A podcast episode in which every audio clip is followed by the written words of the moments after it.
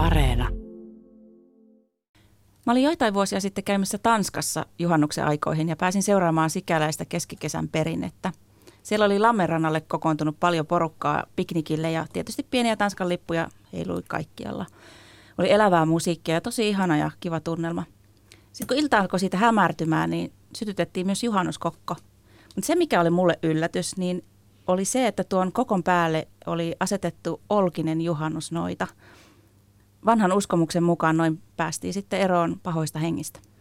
Aika jotenkin karmaseva tapa muistella tämmöistä noituuden aika synkkää historiaa ja kertoo myös siitä, miten tällainen noitiin liittyvä demonisoinnin ja pelon perintö elää yhä edelleen. Että siellä ihmiset juhlii ja iloitsee ympärillä ja yhteisön uhri roihua siinä ilmiliekeessä jotenkin yhteiseksi hyväksi. Ja vaikka tässä nyt ei ollut kyse oikeasta ja elävästä ihmisestä, niin ihan aitoja julkisia telotuksiahan tässä ehkä jopa vähän tiedostamatta juhlistetaan. Että yhä edelleen se käsite noita saattaa viedä käsitykset ja ajatukset johonkin niin kuin pahoihin voimiin tai yhteisölle vahingolliseen taikuuteen. Mutta onko tässä nyt jotenkin sitten noidat ja noituus ymmärretty aivan perustavalla tavalla väärin? Tämä on ehkä hyvin olennainen kysymys myös siksi, että eihän noidat ole nykymaailmastakaan mihinkään hävinneet. Esimerkiksi sosiaalisessa mediassa noituuden voidaan ehkä sanoa jopa trendaavan. Mutta mistä tässä nyt on oikein sitten kysymys?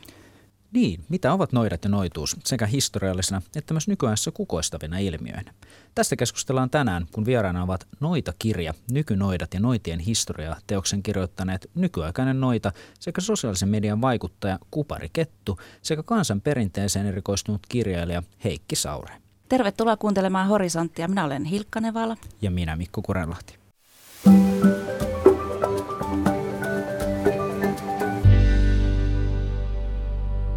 Kupari Kettu ja Heikki Saure, te olette yhdessä kirjoittaneet Noita-kirjan, joka kartoittaa sekä noitien historiaa että nykynoituutta. Mutta kerrotko heti aluksi Kuparikettu, miksi käytät tätä Kuparikettu-nimeä etkä omaa nimeäsi? No hyvin pitkälti sen takia, että turvaan sillä lailla omaa kotirauhaani ja yksityisyyttäni. Yksinkertaisesti siitä syystä. Kerro vähän tarinaa kuin taustalta. Miksi Kuparikettu? Mistä tämä nimi tulee? no silloin kun mä aloitin YouTubeen, niin mä halusin valita itselleni semmoisen tavallaan itsestäni kertovan nimen omalla laillaan. Ja tuossa meidän kirjassakin avaa vähän kattavammin, nyt mä tiivistän. Mutta tota, kettu on aina ollut itselle semmoinen hirveän merkityksellinen eläin. Mä oon aina lapsen leikkinyt ketun hahmossa ja jotenkin mä samaistun siihen eläimeen todella voimakkaasti. Ja tota, mä tiesin, että, että okei, kettu jotain, mutta minkälainen kettu mä nyt olisin. Ja itse asiassa kaikki muut nimikkeet oli aika lailla varattu, kaikki hopeaketut ja kristalliketut sun muuta, mutta kupari oli vapaana. Ja sitten se oli mielenkiintoista, mä tutkin, että mitä ominaisuuksia tai asioita yleensä niin kuin liitetään siihen, niin sieltäkin löytyi mielenkiintoisesti kyllä sitten kaikkea, mistä niin kuin tunnistan itseni. Esimerkiksi kupari on tämmöinen hyvin tärkeä hiven aine, mikä auttaa muistamisessa. Ja sitten kun mä ohjaan näitä meditaatioharjoituksia, niin meditaatio tieteellisesti todistettunakin parantaa muun muassa muistia. Että tämmöinenkin yhteys sieltä löytyi. Kertokaa vähän, että millaisesta tarpeesta tämä kirjan kirjoittaminen lähti liikkeelle? Tämä lähti minun aloitteesta ja mä olin aiempi, aiempi kirjani oli Tonttu, Tarua ja Totta, jonka tarkoitus oli ollut tämmöinen tonttujen ja haltioiden kunnian palautus. Ja sitten tota, kun mä tein sitä kirjaa, niin näitä noitia aina kansanperinteen arkistosta ja lähdemateriaalista niin kummasti vaan ilmestyi aina näkyviin ja niistä tarinoita ja, ja ö, on muinaisena aikoinakin pidetty selviänä sitä, että noidilla on ollut apuna ö, tämmöisiä haltioita. Ja sitten tota noin, niin mä ajattelin, että pitäisi niistä noidistakin sitten kirja tehdä. Ja sitten oli luontevaa se, että tästä tuli sitten heti tämä sama ajatus, että noitien kunnianpalautus. Ja se todellakin on ollut tarpeen, koska miten tuossa alkupuheenvuorossakin kävi ilmi, että, että tota noin niin, miten demonisoitu tämä noita on. Eli pääasiassa kristinuskon demonisoima hahmo ja sitten taas populaarikulttuuri on tuonut siihen oman ulottuvuutensa, että se on tämmöinen satu- ja mielikuvitushahmo, joka tekee ihmettekoja, mutta myöskin siellä se on usein paha. Ja aika harva tietää sitä, että noita on alkuperäinen suomalais-ukrilainen sana, joka on nimenomaan tarkoittanut yhteisön suuresti arvostamaa tietäjää, parantajaa, samankaltaista hahmoa kuin samaani. Eli ei suinkaan paholaisen liittolainen eikä mikään satuhahmo. Ja tästä se sitten lähti liikkeelle ja sitten kun tuossa alkoi varmistua, että mä rupean tätä kirjaa tekemään, niin mä olin noita kupariketun meditaatioita kuunnellut ja mä etsin semmoisia rentoutumisharjoituksia sitten ja ens, ensin vaan ja sitten mä aina huomasin, että tämä on tosi hyvä tämä, tämä näin. No se taas toi joku kuparikettu, että mikähän tämä on. No, mä aika kauan niitä meditaatioita kuuntelin, kun mä, mä päätin, että pitää mun vähän ottaa selville, että mikähän tämä kuparikettu nyt oikein on. Ja sitten mä hämmennyin, kun mä rupesin katsoa niitä muitakin videoita ja, ja aika nopeasti ö, tota, noita videon sieltä katselin YouTubesta ja se teki suuren vaikutuksen. Ja sitten mä tota, ää, jouluaaton aattona 23.12.2019 sitten lähetin sähköpostiviestin kupariketulle ja eh, kerroin, että mulla on tämmöinen noitakirja vireille ja sitten vaan ehdotin, että vois, että kiinnostaisiko vähän tehdä yhteistyötä, mutta ei mulla silloinkaan ollut mitään muuta aikomusta kuin, että mä, ehkä mä vähän tota voisin haastatella. Mutta sitten kun hänen vastauksensa hän rupesi kirjoittaa niin kuin omin sanoin, mutta hyvin samankaltaisia asioita, joita minä olin jo kirjoittanut esimerkiksi apurahahakemuksiin ja muita. Ja on tämä nyt ihmeellistä tämä touhu. Ja sitten tota, siitä se sitten lähti ja äh, lopputulos oli se, että kupariketusta tuli tämän kirjan tekijä minun rinnalleni. Tämä on mielenkiintoista tuosta kirjasta, kun tuota katsoo, että, että kun te kirjoitte just tästä, että kun puhutaan, niin kuin sanoitte, shamaaneista tai tietäjistä tai parantajista, ää, et ei tule ei ehkä ajatelleeksi, että, tässä, että mikä se ero sitten on, jos puhutaan ihan noidista. Että esimerkiksi jotain Väinämöistäkin, kun siellä tehdään samanimatkoja tuonelaan ja lauletaan vastustajia suohon. Että et, et tässä periaatteessa voidaan yhtä lailla puhua, että, että tämmöinen niin noituus, noita on jotenkin osa suomalaista kansallismaisemaa jotenkin. Niin, kyllä, kyllä se on niin kuin hyvin tärkeä hahmo meidän siis niin kuin perinteessä. Mutta esimerkiksi jos ajatellaan vaikka tätä Väinämöistäkin, niin ei tosiaan ehkä osata yhdistää, koska noita on ajan saatossa tavallaan niin kuin ikään kuin lokeroitunut hyvin niin kuin tietynlaiseksi hahmoksi. Ja tänä päivänäkin, kun itse niin kuin puhun asiasta ja valistan ihmisiä, niin ensimmäisenä niin kuin kohtaa tämän, että, että hyvin voimakkaasti tulee se semmoinen niin hyvin stereotyyppinen, just tämmöinen koukkunenäinen ja luudalla lentävä niin kuin vanha akka, että niin kuin, se on niin kuin se ensimmäinen mielikuva, että tota, mä uskon, että tälle kirjalle niin kuin on niin kuin tarvetta, että ihmisiä täytyy nyt vähän niin kuin valistaa, että noita ei voi laittaa tämmöiseen niin kuin tiettyyn laatikkoon, mihin se on nyt ajan saatossa joutunut. Kerrotko, mitä, mitä sinulle itsellesi sitten tarkoittaa se, että sanot olevasi noita? Ää, nykynoituus on minulle tämmöinen henkilökohtainen elämän katsomus, minkä kautta ja tavallaan ilmaisen itseäni ja ymmärrän, tutkiskelen maailmaa, pyrin myös vaikuttamaan siihen omalla laillani. Ja tota, se on myös sitten sellaista tavallaan omiin juuriin urkottamista – luonnon ymmärtämistä, itseni ymmärtämistä, vuorovaikutusta tavallaan oman todellisuuteni kautta. Onko siinä, niin, ajatteletko niin, että siinä on tämmöisten entisaikojen noitien ja nykynoitien välillä jotain niin kuin selkeitä eroja, vai onko tässä niin kuin kysymys samasta ja yhdestä asiasta? No ei voi välttämättä sanoa, että samasta ja yhdestä asiasta, mutta se mitä me tämän meidän kirjankin kautta yritettiin tavallaan niin kuin todistaa ja osoittaa on se, että ne tietyt perinteet elää tänä päivänäkin.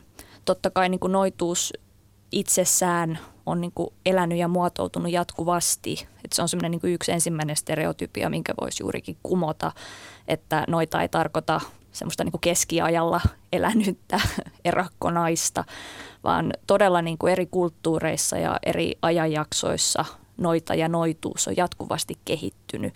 Ja niin nyt kun nykyajassa ollaan ja itsekin tota, olen nykyaikainen noita, niin minä ilmennän noituutta tässä nykyajassa. Hyödynnän teknologiaa ja ymmärrän asioita tieteen kautta tai psykologian kautta. Tutkiskelen muita uskontoja ja muita kulttuureja, saan sieltä ideoita ja vaikutteita.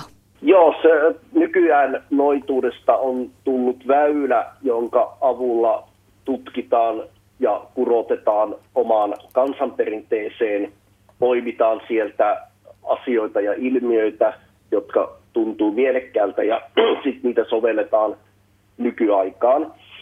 Eli, eli tota, kun rupesin enemmänkin näitä nyt sitten nykynoitia miettimään ja pohtimaan, niin kyllähän sieltä hyvin nopeasti ilmeni, että nämä lähes kaikki on hyvin kiinnostuneita ö, suomalaista kansanperinteestä, mutta sitten myöskin ö, ottaa vaikutteita, ammentaa muista kulttuureista ihan mistä vaan. Ja, ja tota, ei ole mitään määritelmää tai auktoriteettia tai hallintoa, joka voisi määritellä, että – miten sitä noituutta nyt harjoitetaan tai millainen noita on, että kun jokainen voi luoda siitä mieleisensä kuvion. Koetteko kuitenkin, palaan vielä vähän tämän demonisoinnin perinteeseen, että onko se noita sitten nykyajassa edelleen semmoinen, että herättääkö se paljon edelleen niin pelkoja ja tämmöistä niin vastustusta, että onko se, onko se tämmöinen, että ihmiset ei oikein tiedä, miten tähän pitäisi suhtautua? No itse on ainakin törmännyt tähän, että tota, kyllähän se aina vaikutuksen tekee, kun sanoo itseään noidaksi tai niin kuin kertoo vaikka, että joo, että mä tutkin näitä asioita. Että kyllä semmoinen niin pelko on ehkä semmoinen yksi voimakas tunne, mikä niin kuin ensimmäisenä valitettavasti tulee vastaan, mutta sitten toisaalta on myös semmoinen, ai jaa, okei, että ai noituutta. Ja, mutta se taas niin kuin vaikka on kiinnostusta ja vähän ehkä innostustakin, niin silti niin kuin huomaa, että ihmisille ei niin kuin oikeasti ole tietoa, että noituutta, mutta mit, mitä se nyt sitten niin kuin oikeasti onkaan. Että se tietysti niin kuin riippuu ihmisistä ja esimerkiksi lapset ja nuoret niin kuin saattaa suhtautua vähän naureskellen, että, että mitä, noitahan on satuhahmo, eihän noitia oikeasti ole olemassa. Ja sitten se tosiaan niin kuin vaihtelee vähän niin kuin ihmisryhmittäin ja niin kuin ikäryhmittäin, minkälainen reaktio on, mutta pelkoa, ihmettelyä, innostusta tai sitten naureskelua, ne on ehkä semmoiset tyypillisimmät tunteet, mitä nousee pintaan. Mitä se noituuden harjoittaminen on sitten aikaisemmin käytännössä tarkoittanut? Minkälaisten asioiden esimerkiksi niin kuin parissa yhteisössä on aiemmin voitu ajatella, että, että on ollut noidan tehtäviä? Eli muinaiset noidat, niin hehän ovat olleet parantajia, tietäjiä, käyttäneet yrttejä, kasveja ja niin edespäin. Mutta vaikeahan sitäkin on niin tarkasti määritellä. Niitähän on ollut hyvin monenlaisia ja on hyvin vaikea erotella toisistaan noita samaan ja tietäjää suomalaisessa kansanperinteessä. Mutta jos voi ajatella, että siihen aikaan ei ollut lääketiedettä, niin noidat ovat olleet ensimmäisiä apteekkareita, lääkäreitä, ylipäänsä parantajia, mitä onkaan tunnettu. Joo, ja voisin tosiaan niin täydentää, että, että noituushan on aina ollut tavallaan niin palveluammatti, että tota, noita palveli ihmisiä, että ihmiset lähestyivät noitaa jonkun tarpeen kautta esimerkiksi tota, joltain ihmiseltä oli vaikka varastettu jotain, niin sitten saadet, saatettiin kääntyä noidan puoleen, että hän niin kuin naulaisi sen varkaan kiinni tai tekisi jotain muuta, että varas vaikka palaisikin takaisin ja palauttaisi sen varastamansa asian. Että tota, noita on tarjonnut niin kuin palveluksissaan hyviä asioita, mutta sitten tosiaan ihmisten tarpeesta riippuen myös sitten niin kuin pahojakin asioita, että on voinut kirota esimerkiksi just jonkun varkaan tai jonkun naapurin lehmän sun muuta. Ja tänä päivänäkin niin kuin hyvin pitkälti toimimme palveluammatissa, vaikka emme nyt lehmiä enää kiroakaan, mutta tota, ihmisten tarpeiden mukaan. Että itsekin niin kuin pyrin hyvin pitkälti auttamaan muita ihmisiä. Ja sitten se mystinen elementti, mikä tähän noituuteen, noituuteen kuitenkin yhdistyy, sehän usein liittyy tämmöiseen just niin kuin magiaan, jonkinlaisiin taikavoimiin. Mm. Mitä nämä on tehdä näkökulmasta, mitä nämä on tosiaan historiassa, mitä nämä nykyaikana voi tarkoittaa, mitä se magia on? Mennäänkö historiaan ensin, haluaako Heikki kommentoida? No joo, siis äh, kyllähän varmasti muinaisina aikoina, mutta myös nykynoituudessa, niin oletan, että monet nykynoidat tai jotka ovat kiinnostuneita tästä, niin noituudesta tai ylipäänsä puhutaanko nyt uushenkisyydestä, niin aika monella on tällaisia outoja kokemuksia, joita on vaikea sitten loogisesti tai järjellä selittää. Ja samahan se on kaikissa uskonnoissakin, jotka niin kuin innostuu näistä.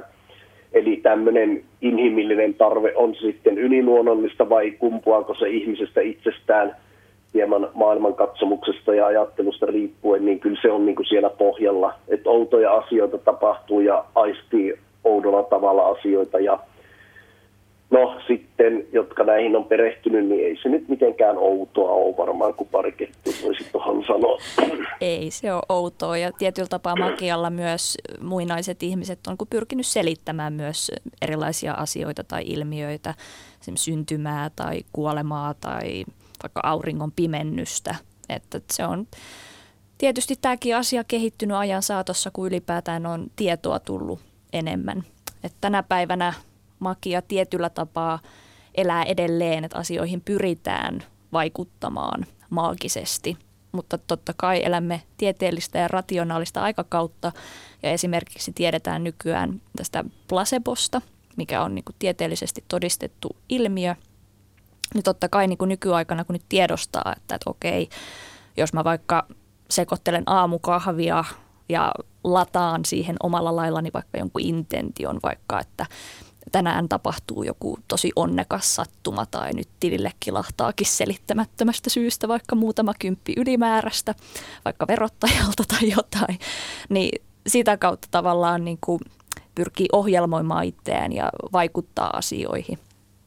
Että tota, jos ennen yrit, yritettiin tavallaan niin kuin vaikuttaa enemmän niin kuin ulkopuoliseen maailmaan omalla voimalla – totta kai sitä voi tänä päivänä tapahtua vielä, mutta ainakin niin kuin tässä omassa noituudessani niin mä pyrin ennen kaikkea vaikuttaa tietoisesti itseeni, että mä pääsen tavallaan itseni kautta enemmän niihin tiettyihin tavoitteisiin, mitä tavoittelen.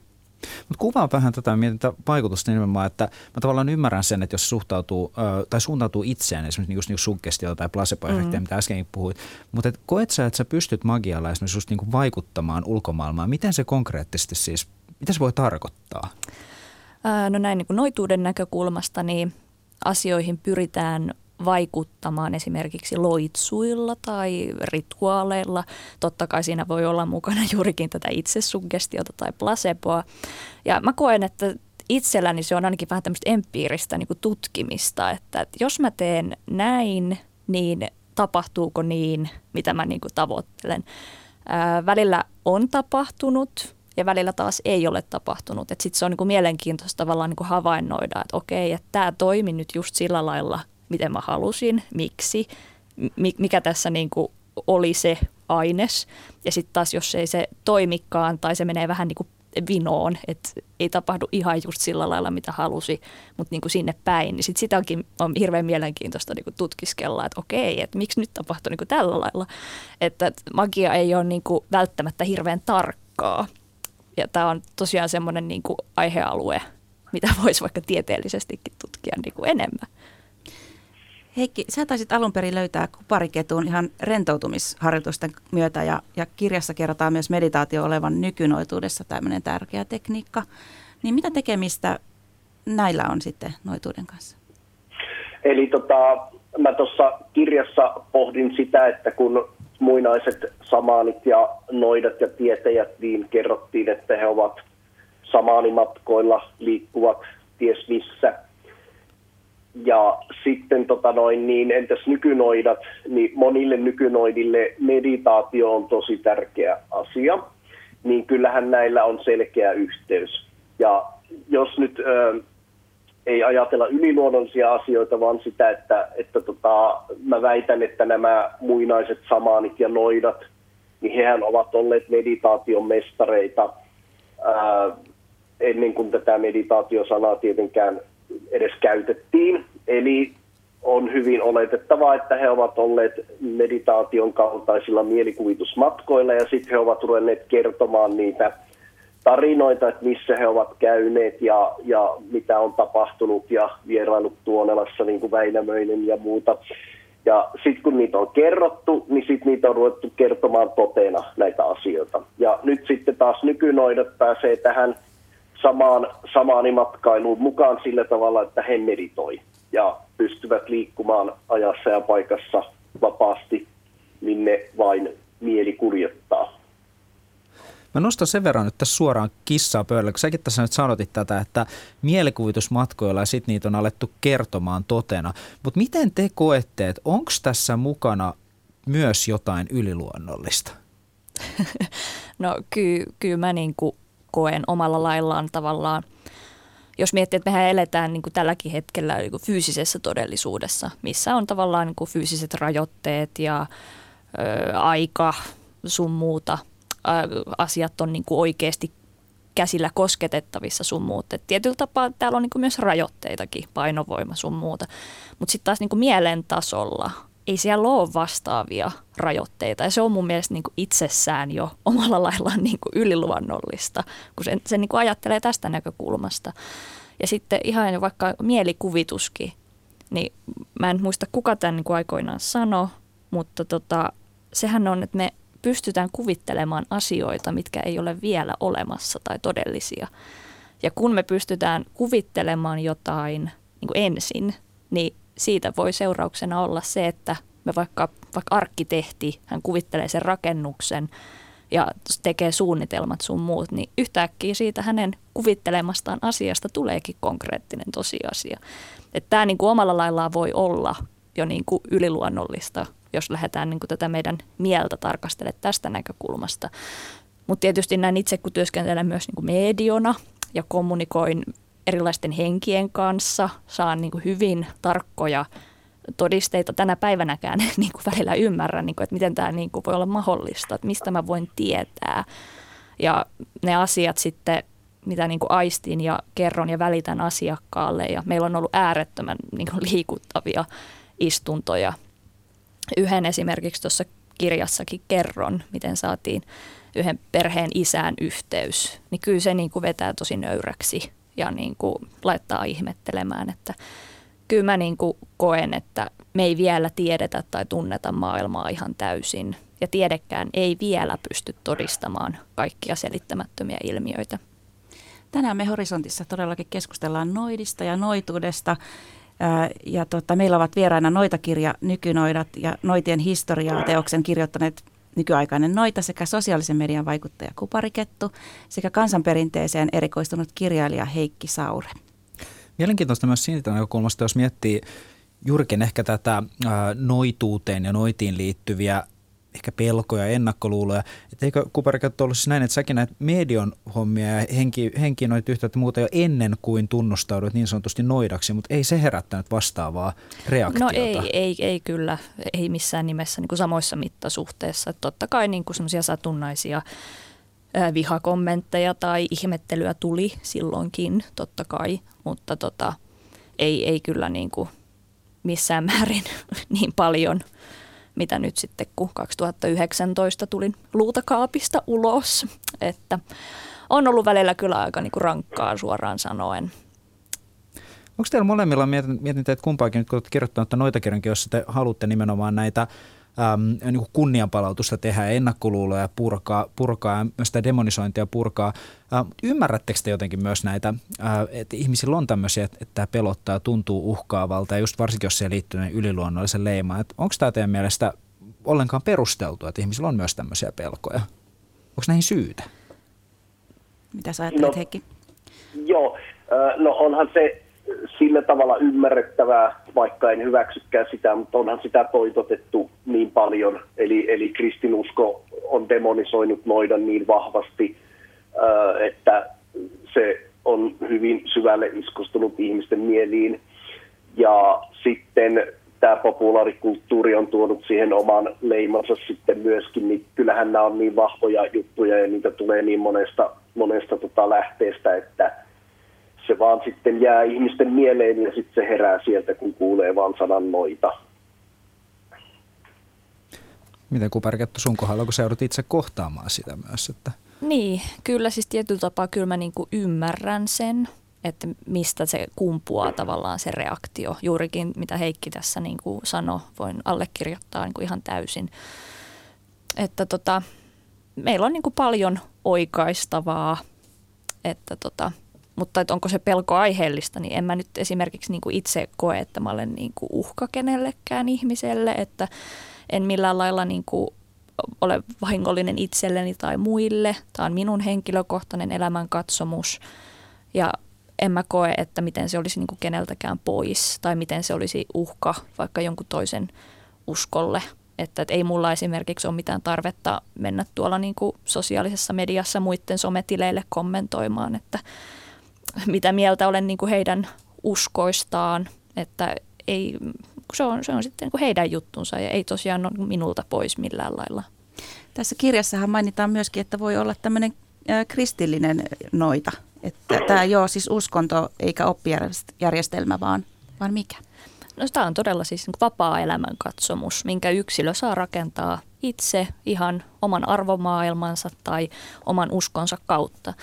Et esimerkiksi tota, tosiaan voi olla vaikka kristitty noita, että ei kukaan rajoita sua millään lailla tai sanoa, että sä et saa nyt uskoa vaikka kristinusko Jumalaa. Et mullakin on noita kollegoita, ketkä ihan siis uskoo kristinusko Jumalaa, mutta he on silti noitia. Ja tota, on semmoisiakin kristittyjä noitia tosiaan, ketkä ihan lukee raamattua ja rukoilee säännöllisesti ja pyrkii kuuntelemaan Jumalan ohjausta ja noudattaa Jeesuksen esimerkkiä että se on heidän juttunsa ja se on hienoa, että he elää itsensä näköistä elämää. Ja sitten toisaalta myös tuntuu, että kääntyy myös toiseen suuntaan, että toimii myös, jos vaikka olisi täysin uskonnoton ihminen, että ilmeisesti on paljon tilaa myös ihan myös sille epäilylle ja myös skeptisyydelle. On, kyllä, totta kai, kyllä, koska tämä on todella vapaa elämänkatsomus ja noitia onkin sen myötä hyvin monimuotoisesti maailmassa. Eikö se ollut niin, että sä oot elektiivinen noita? Eklektinen. Eklektinen. Aha, okei. Okay. en tiedä mikä on elektiivi, mutta joo, siis olen eklektinen nykynoita. Ja tosiaan, että tavallaan en sitoudu mihinkään tiettyyn uskoon tai mihinkään tiettyyn oppijärjestelmään, koska mä haluan tavallaan tutkia avoimesti kaikkia näkökulmia. Ja sitten juurikin tiedettä tai psykologiaa, ammentaa tavallaan niin kuin mahdollisimman monesta lähteestä tietoa ja taitoa. Ja yksi syy, miksi, miksi tämmöistä siis tietoa ja taitoa noituudesta ylipäätään on ehkä syytä myös nykyään jollain tavalla yrittää edes ymmärtää, on se, että tämähän siis myös trendaa. Siis tämä myös kiinnostaa esimerkiksi nykynuoria hyvin paljon tällä hetkellä, eli esimerkiksi juuri sosiaalisessa mediassa ja varmasti myös syy, miksi tämä kirja nyt on kirjoitettu, että sille on myös yleisönsä. Miksi te koette, että tässä ajassa noituus kiehtoo, varsinkin nykynuoria? Mikä tässä kiehtoo? Mitä sä Heikki no vastaisit? Joo, mä voin sanoa semmoisen, että tämä kiinnostus noituuteen tai ylipäänsä puhutaanko nyt jostain uushenkisyydestä tai pakanallisuuteen, niin sehän ei ole erillinen ilmiö, vaan se on osa laajempaa kokonaisuutta. Eli on hyvin luontevaa, että etenkin nyt ilmastonmuutoksen aikakaudella niin ihmiset etsii erilaisia asioita ja ovat kiinnostuneita luonnon uskonnoista, luonnon filosofiasta. Että voisi sanoa, että muinaiset suomalaiset eivät rakentaneet kirkkoja eikä temppeleitä, vaan luonnon paikat olivat heidän kirkkoja ja temppeleitään. Ja sitten tuossa vaikutteiden, kun tässä voi niin niitä vaikutteita saada vaikka mistä, niin se on todellakin tämmöinen vapaa, vapaa katsomus ja, ja mä oon ihan varma, että on ihmisiä, jotka ei edes oikeastaan usko mihinkään yliluonnolliseen. Siitä huolimatta he voivat harjoittaa ikään kuin noituutta jollakin tavalla, eli tehdä rituaaleja, loitsuja, hakee voimaa vaikka kristalleista tai ihan mitä tahansa. Se vaan tuntuu hyvältä, eli se vahvistaa omaa mieltä. Eli tämä on hyvin monipuolinen. Ja sitten vielä toi, tuossa kun oli toi, noita voi olla kristitty, niin tälläkin on syvä yhteys muinaisen kansanperinteeseen, koska tota noin, niin esimerkiksi loitsuissa saatettiin sotkea muinaisia suomalaisia jumalia jumalahahmoja ja sitten vedota myöskin neitsyt Mariaan ja Jeesukseen. Ja, ja tota noin niin, tästäkin on sitten ikäviä esimerkkejä, kun etenkin kun luterilaisuus vahvistui, puhdasoppinen luterilaisuus, niin silloin kaikki hyvää tarkoittavatkin loitsut ja taijat kiellettiin. Ja on jopa langetettu kuolemantuomiota semmoisesta, että tota, metsästysonnea parantavan loitsun lausuja, joka sitten vetosi myöskin neitsyt Mariaan ja Jeesukseen, niin sai siitä sitten kuolemantuomion. Tota, tämmöinen asia mua kiinnostaa myös erityisesti, kun on näitä voimaeläimiä, niin, niin onko ne jotenkin todellisia vai mielikuvitusta vai mitä näistä voimaeläimistä pitäisi ajatella? No itse koen, että voimaeläimet on tavallaan niin kuin yksi versio omanlaisista niin kuin henkioppaista. Eli tota, mitä mä nyt on niin kuin henkioppaita yleensäkin tutkinut, ja yksi videokin taitaa löytyä YouTube-kanavalta, niin vähintään aiheesta, niin tota, tavallaan, että oppaat ottaa ikään kuin sen muodon, mikä sen ihmisen on helpointa ottaa vastaan. Ja eläimet on monesti semmoinen tavallaan muoto, mikä meidän on helpompi ottaa vastaan kuin toi, vaikka enkeli tai joku. Se voi esimerkiksi niin kuin tuntua toisista ihmisistä niin kuin vieraalta. Mutta eläimet on semmoista niin kuin helposti lähestyttäviä ja myös niin kuin tulkittavia. Niihin myös liittyy niin kuin oma vahva symboliikkaansa. Esimerkiksi nyt jos vaikka mietin kettua, mihin niin kuin itse edelleenkin samaistun omassa elämässä, niin sehän on hirveän tavallaan eläimenä tavallaan sopeutuva – on sitikettuja ja kuitenkin sitten myös niin kuin pärjäävät missä vaan niin kuin olosuhteissa tuolla luonnossa ja vähän ehkä semmoinen niin maastoutuva, luontoon sulautuva. Ja tietyllä tapaa ainakin meidän niin tämmöisissä eläinsaduissa sehän on myös aina tämmöinen vähän ovela ja semmoinen tavallaan voittaa karhun ja suden tavallaan niin kuin järkeään käyttämällä, että se on myös semmoinen piirre, mikä kiehtoo ketussa valtavasti. Voimaeläimet tosiaan sitten ohjaa omalla laillaan ihmisiä tai yksilöitä. Ja tässäkin taas se yhteys muinaisen kansanperinteeseen, niin ää, muinaisina aikoina noidilla on kerrottu, että heillä on tota, ää, haltioita apunaan ja ihmisillä on ollut haltioita apunaan ja tonttuja ja niin edespäin. Niin nyt sitten äh, on, on, tai on sanottu, että haltijat ovat saattaneet ilmestyä tai ilmaantua joko ihmisen tai eläimen hahmossa, niin nyt sitten puhutaan voimaeläimistä ja henkioppaista. Onko sillä sitten merkitystä, että, että nämä voimaeläimet, niin että onko ne faktuaalisesti totta vai ihmisen mielentuotosta? Se voi olla niin kuin sekä että. että toisaalta voi niin kuin ajatella, että se oma voimaeläin – jos mäkin näen vaikka ihan oikeasti ketun jossain vaikka omalla takapihalla, niin, niin mä voin niin kuin ajatella, että aa, että nyt että tavallaan se henkinen versio siitä ketusta onkin lähettänyt nyt tavallaan niin kuin, miksi sitä nyt voisi sanoa, ryhmäläisensä niin kuin fyysisessä olomuodossaan minun luokseni ja sitten jos mä sen ketun fyysisesti siinä näen, niin mä tavallaan pysähdyn havainnoimaan, että mitä tunteita ja ajatuksia se sillä hetkellä minussa niin kuin herättää. Että se voi niin kuin esimerkiksi sillä laillaan opastaa siinä hetkessä. Ja sitten taas, jos se nyt fyysisesti kettua missään näe, mutta vaikka meditoin ja pyydän, että vaikka tämä oma voimaeläin tulisi lähelle ja nyt tarjoaisi minulle neuvoja tai opastusta, niin hän voi tulla sitten tämmöisessä henkisessä muodossa siinä meditaation aikana sitten – kertomaan jotakin sillä hetkellä. Eli se voi olla semmoinen symbolinen myöskin. Kyllä, joo. Ja tämä symboliikka on myös hyvin vahvasti edelleen läsnä myös tässä nykynoituudessa, että tavallaan minkä tahansa asian voi nähdä symbolisesti.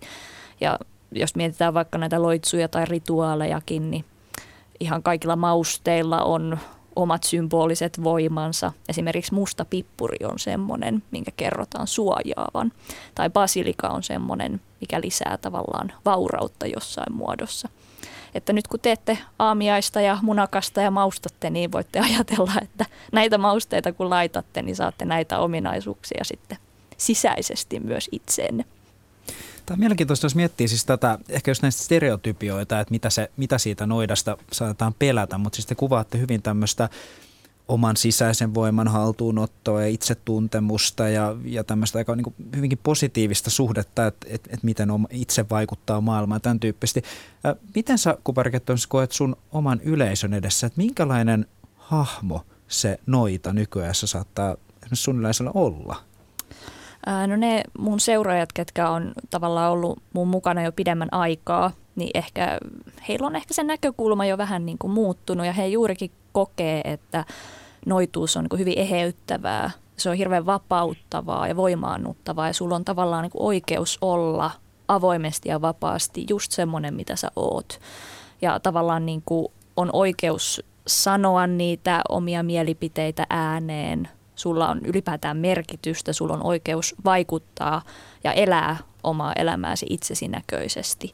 Että kyllä niin kuin ainakin itse koen ja olen mikäli on, olen tulkinnut oikein kommentteja, mitä olen saanut seuraajilta, niin näitä asioita vahvasti ilmenee. Mutta sitten ihmiset, ketkä ei välttämättä ole niin seurannut, niin sieltähän voi tulla sitten näitä reaktioita, mitä aikaisemmin tässä mainittiin, että juurikin niin kuin, että apua kamalaa ja tuo on pahasta ja paholaisen ö, niin kuin harhaan johtamista ja kietomista niin kuin pikkusormen ympärille tai sitten juurikin niin kuin ihmettelyä, että mitä ihmettä tämä niin kuin on, ei niin kuin mitään tietoa.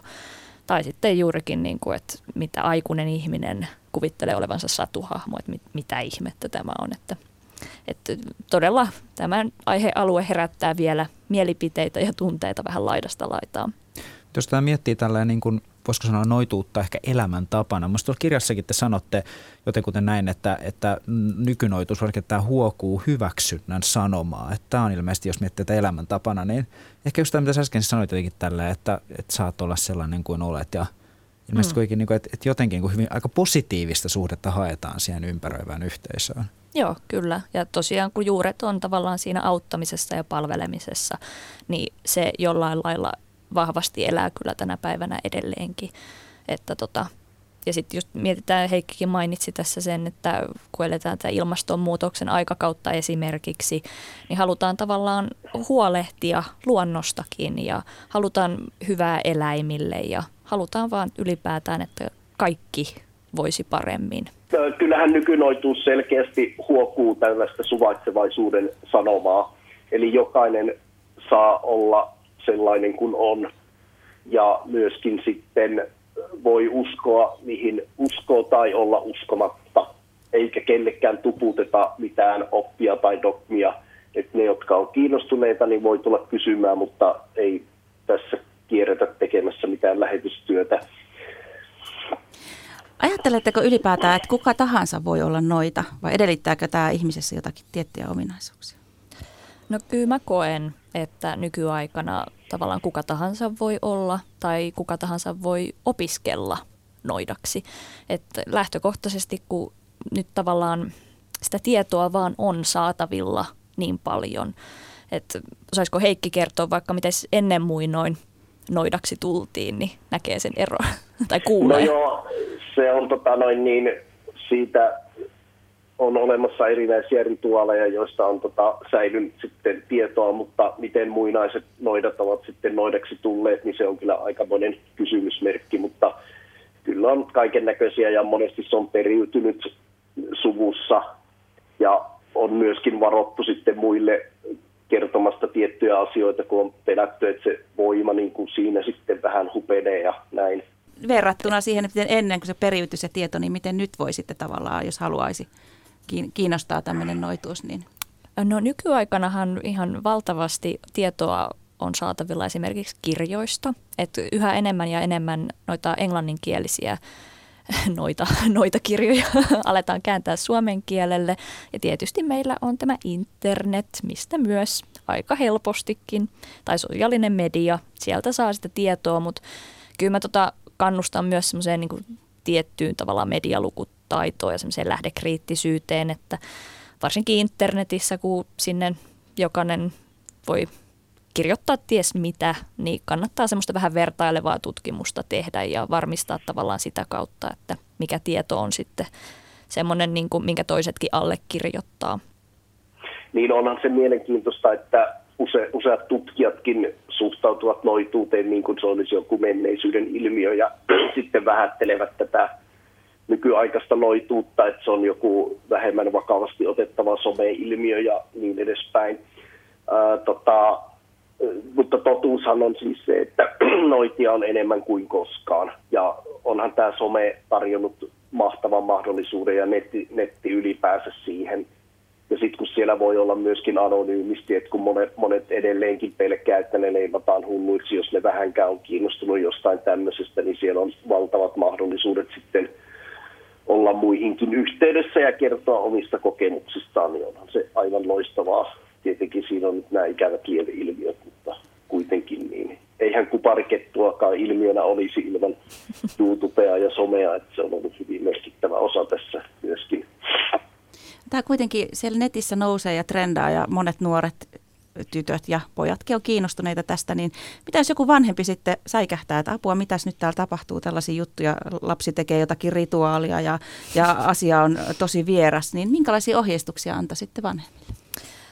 No tietoa on kyllä saatavilla, että rohkeasti vanhempienkin kannattaa ylipäätään on kyllä ihan hyvä seurata, että mitä ne lapset ja nuoret siellä somessa tekee. Tämä vinkki tuli nyt näin niin kuin nuoriso-ohjaajalta suoraan, että tota, ylipäätään kannattaa niin kuin vahtia tosiaan. Mutta tieto on saatavilla ja sitten ihan semmoinen niin avoin keskustelu ja kysely vaikka siltä lapselta ja nuorelta, että, että niin, että, että sua kiinnostaa nyt tällainen, että miksi se kiinnostaa ja mitä tämä nyt niin kuin oikeastaan on. Ja itse asiassa mä saan aika paljon viestejä ihan nuorilta ja lapsilta, että he haluaisi puhua vanhemmilleen näistä ja niin kuin selittää just, että miten he näkee ja kokee tämän asian, että heitä niin kuin auttaa ihan valtavasti.